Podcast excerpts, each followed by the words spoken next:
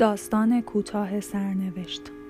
در طول نبردی مهم و سرنوشت ساز ژنرالی ژاپنی تصمیم گرفت با وجود سربازان بسیار زیادش حمله کند. او مطمئن بود که پیروز می شوند اما سربازانش تردید داشتند و دو دل بودند.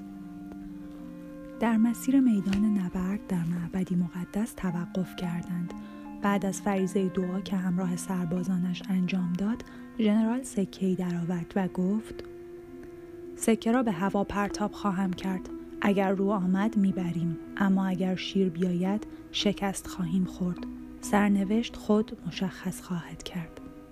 سکه را به هوا پرتاب کرد و همگی مشتاقانه تماشا کردند تا وقتی که بر روی زمین افتاد رو بود.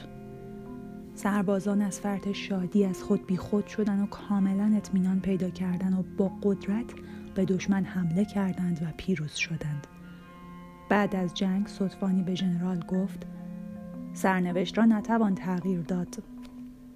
ژنرال در حالی که سکه سکه که دو طرف آن رو بود را به صدفان نشان می‌داد جواب داد کاملا حق با شماست.